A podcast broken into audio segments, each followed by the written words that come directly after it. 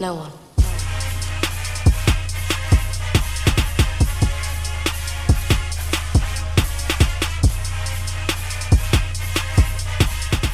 Hello, Gator Nation, and welcome into the latest edition of Locked On Gators, your team every day. I'm your host, Zach Albaverde, staff writer for the Lake City Reporter.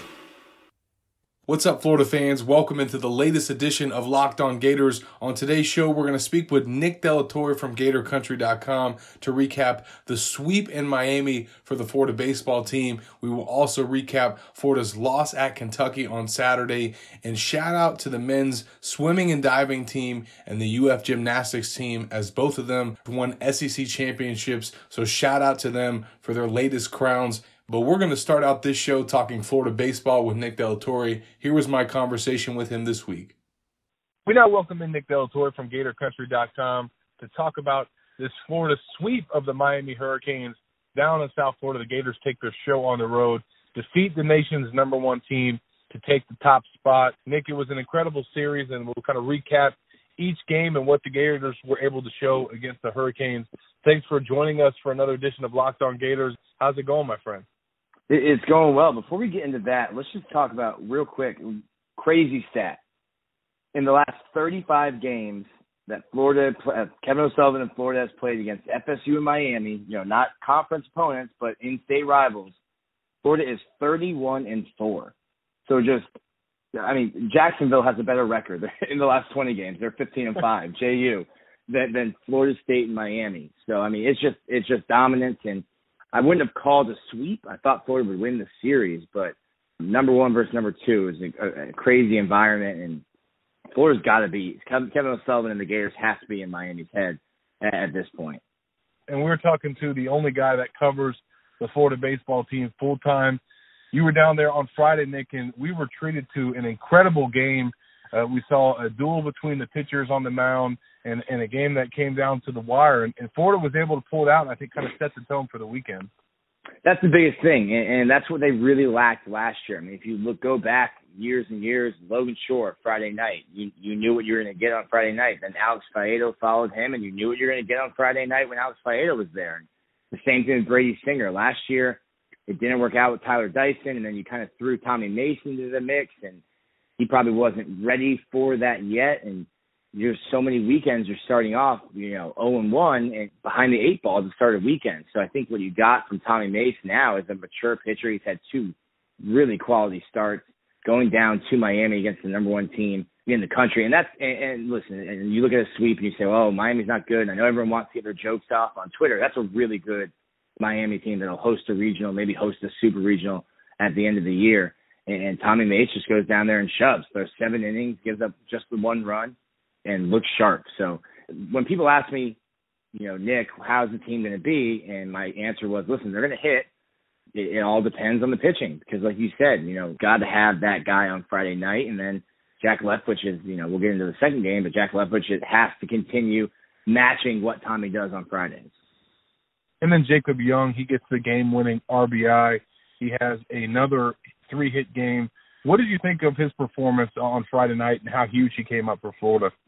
He's such an interesting player to me because when you look at guys like uh, on Florida's team, I mean, Tommy Mace is six foot six, a big kid. Chris Armstrong, the first baseman, D H is six foot four, two hundred twenty pounds.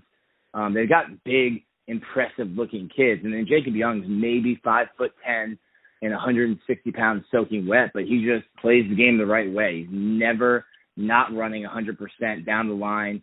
He made a, he made a play on Saturday, hustled the ball out, beat a, beat a throw at second that ended up resulting in a run.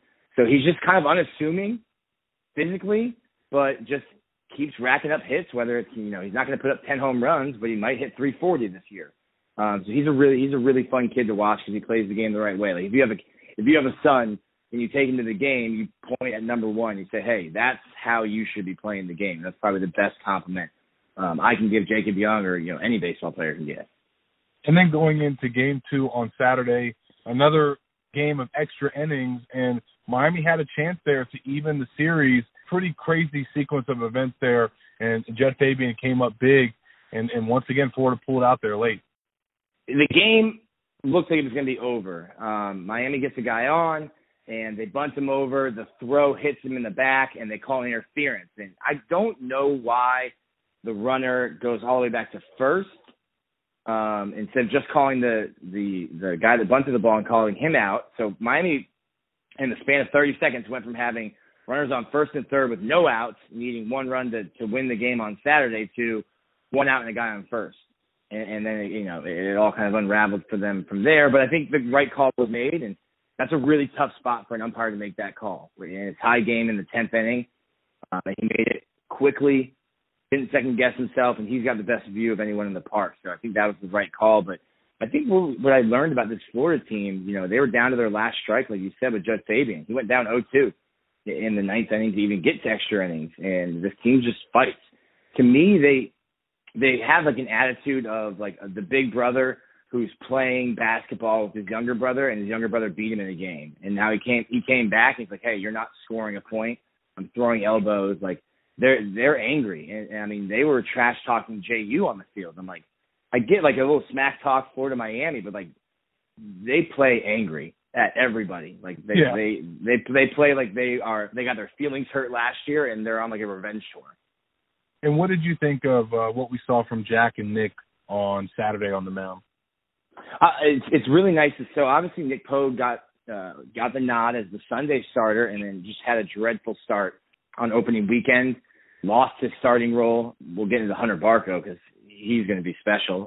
Nick Pogue has lost his starting role, and, and instead of pouting or, or worrying about it, he goes out and he has a really good pitching performance on Wednesday against J U, and then he comes back and he, and he you know pitches really well again this weekend. And his role now will maybe be to start you know, a midweek game, but when S E C play starts, it's, hey, you're coming out of the bullpen. You're going to come into tough situations, come into tie games or games where we're up a run, runners on base, and you've got to be that guy for us out of the bullpen. So good for him to not, you know, get down on himself or get mad at the coaching staff because I was supposed to be the Sunday starter. He's got a lot of potential, and he's only a sophomore. So, I mean, he'll have he'll have an opportunity to get back into the starting role eventually, but for now he just needs to continue throwing strikes and, and, and fitting into that role out of the bullpen. And then Kirby McMullen, he hits the big solo shot for the seven four victory. For them to win the series on Saturday in comeback fashion, just how big was it for the Gators and how deflating was it for Miami, and maybe kind of carried over into Sunday's matchup? Yeah, I think, I mean, it goes back to that interference call. And and right there, the stadium is going nuts. And, and Miami fans, you know, for as much as much crap as they get, Um, not showing up, they're a really smart baseball fan base. And, you know, every, every like every fan base, like, you know, the Gators, the Gators have their own, they do, you know, their chants and stuff.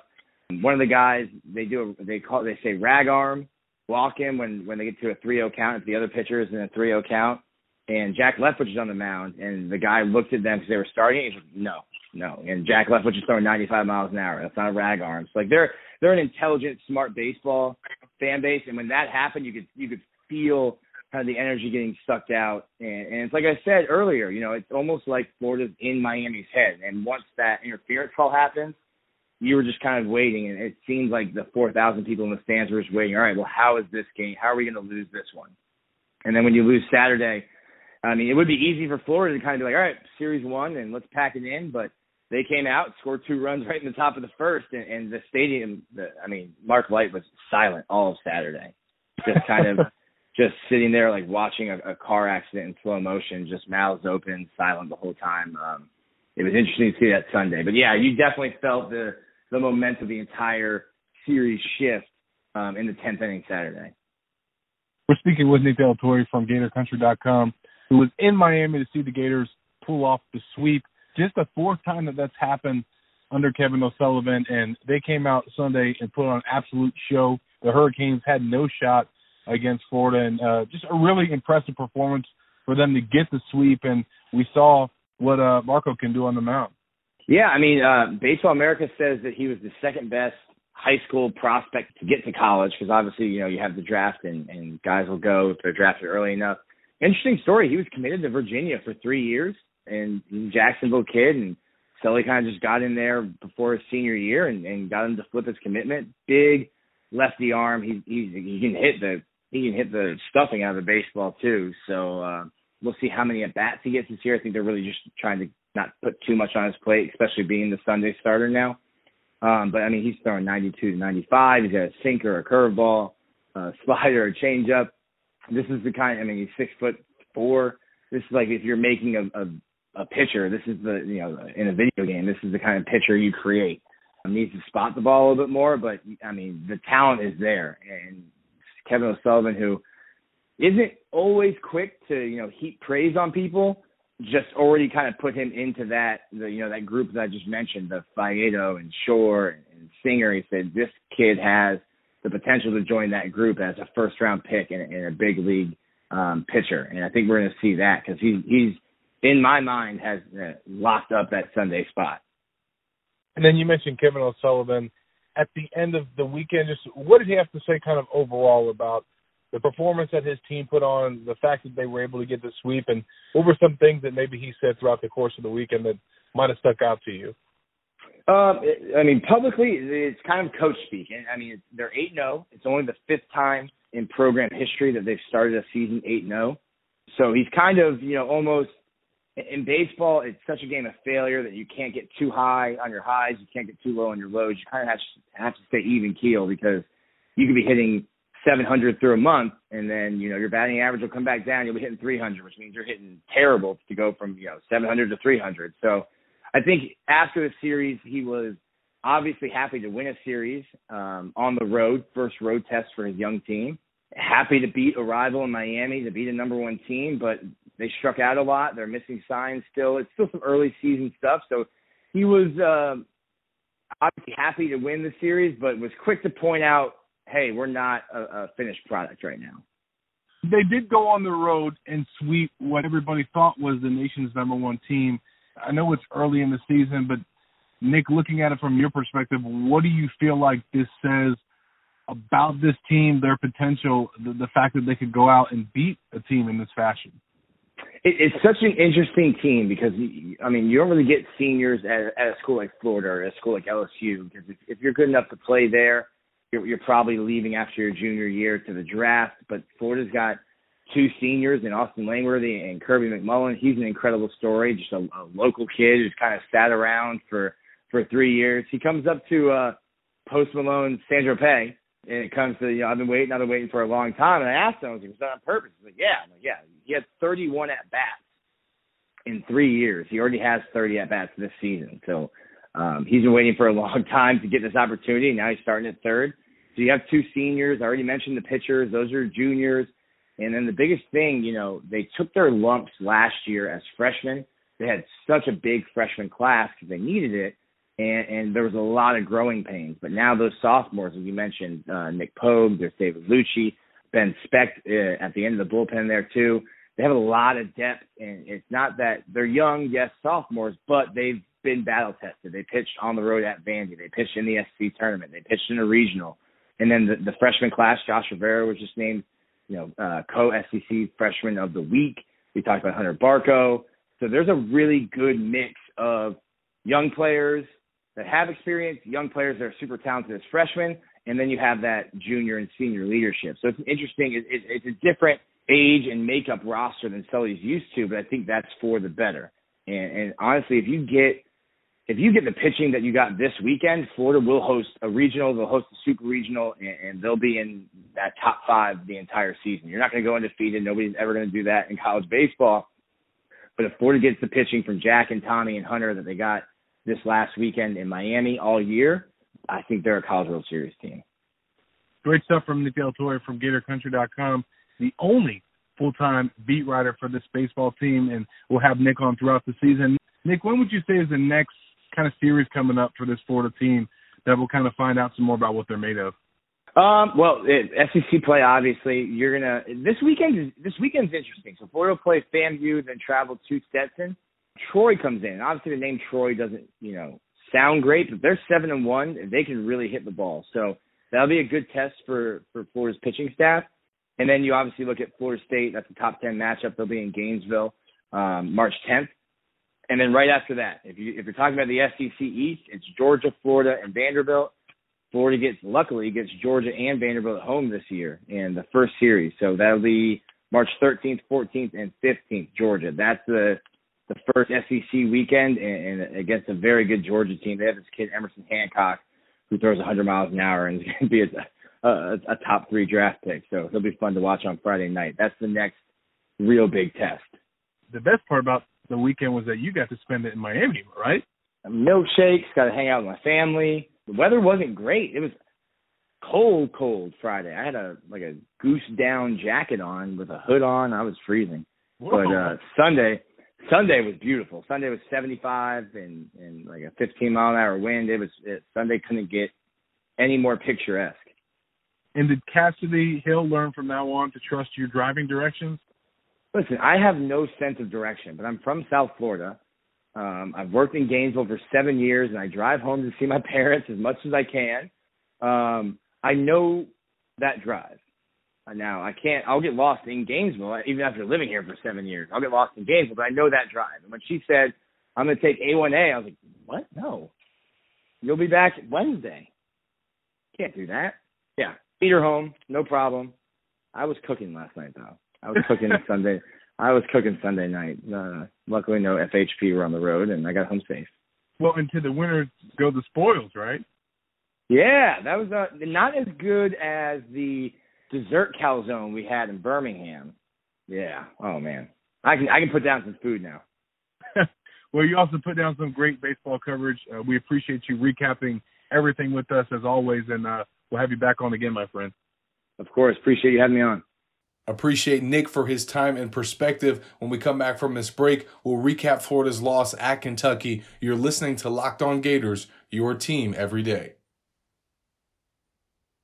Welcome back into the show. The Gators suffer a sixty-five to fifty-nine loss to Kentucky on Saturday. The Gators had the lead in the second half, but then Emmanuel quickly went off for U K, a career-high twenty-six points, including twenty-two of them in the second half, and he had that run where he hit three consecutive three-pointers in a row to push the lead out. Now, the Gators made it interesting late by forcing some turnovers and making it a two-point game, but Kentucky was able to put it away with some free throws and a huge performance from Quickly. He was the story of the day, and here's what Florida coach Mike White had to say about his performance and how the Gators were not able to slow him up in the second half. He was fantastic. He was the best player on the floor. Thought he did a great job finding space, searching. They did a good job finding him, hit huge shots, and complemented that with terrific defense on the perimeter. I thought collectively they all guarded. Um, their perimeter players in particular defended the three at a high rate, and um, it really did a good job, I think, led by him on, on Noah Locke. Keontae Johnson once again led the way for the Gators on Saturday with nineteen points and nine rebounds, one rebound short of what would have been his fourth double-double in the last five games. But in the second half, the Wildcats did a much better job on him, and he wasn't able to make that late-game impact that we've seen from him before. Here's what Mike White had to say about how the Wildcats adjusted to what he was doing offensively and just their overall defensive performance against Florida. I thought E J. Montgomery did a really good job down the stretch, just just, just keep him out, keeping him out of the paint. Um, they, they, they forced a bunch of turnovers in the second half. Um, I just thought their attention to detail and their energy level was um, was really good uh, defensively in the second half. You know, that's what I told Coach. I just thought they really guarded. Um, we got a few looks in the first half. And we, we didn't get much, much opportunity in the second twenty minutes. And the stellar defensive effort from the Wildcats was evident with the stat line on Noah Locke. He was held scoreless in this game, zero for five from beyond the arc, and his streak of twenty-four consecutive games with a three-pointer made came to an end. That finishes seventh in school history, tied with Anthony Robertson. Here's what White had to say about what the Wildcats did defensively to shut Locke down. They just didn't allow any space. You know, they got really good um, speed on the perimeter. Um, they, they defend, you know, led by Richards and Montgomery, uh, the interior so well. Um, stuff to score in there as well. I don't know where you're supposed to score against them. Um, closing speed. on Noah's attempts. I remember just a couple times where I thought he had a decent look, and then um, one of those fast guards, whether it be uh, quickly Maxie Higgins, is just sprinting at him. Just the awareness. Obviously, they're they were they're, they're prepared. Uh, Noah has uh, gained a reputation as a as a good shooter. He's been shooting really well as of late. Um, but then collectively, their ability to keep us out of the paint, um, to negate some of those collapses, um, is a factor as well.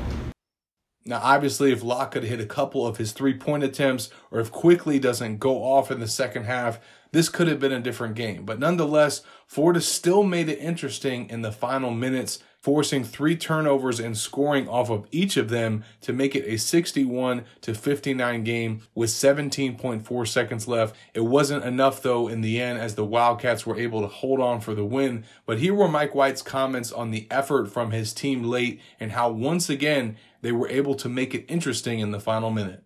Uh, that it wasn't a Kentucky factor. It was just a desperation factor for us, just trying to stay alive, lengthen the game. Um, we, we've actually had three or four of those, uh, a couple of which we won, a couple we couldn't overcome, like this, where our guys continue to fight. Uh, we got a couple guys that are pretty good on the ball, uh, pretty resilient group. You know, we've had a couple of huge come from behind victories, um, which is a negative and a positive at the same time. But um, just saw the same thing from, from us, just continue to fight, uh, just dug ourselves a little bit too much of a hole there. Again, led by Quickly's, I wasn't three consecutive threes. That'll do it for the latest edition of Locked On Gators. On today's show, we recap Florida's sweep at Miami with Nick De La Torre from Gator Country dot com. We also recap Florida's loss at Kentucky. On tomorrow's show, we will hear some more from Florida coach Mike White as the Gators get ready for a Wednesday home matchup against L S U. Make sure you stay tuned to Locked On Gators, your team every day.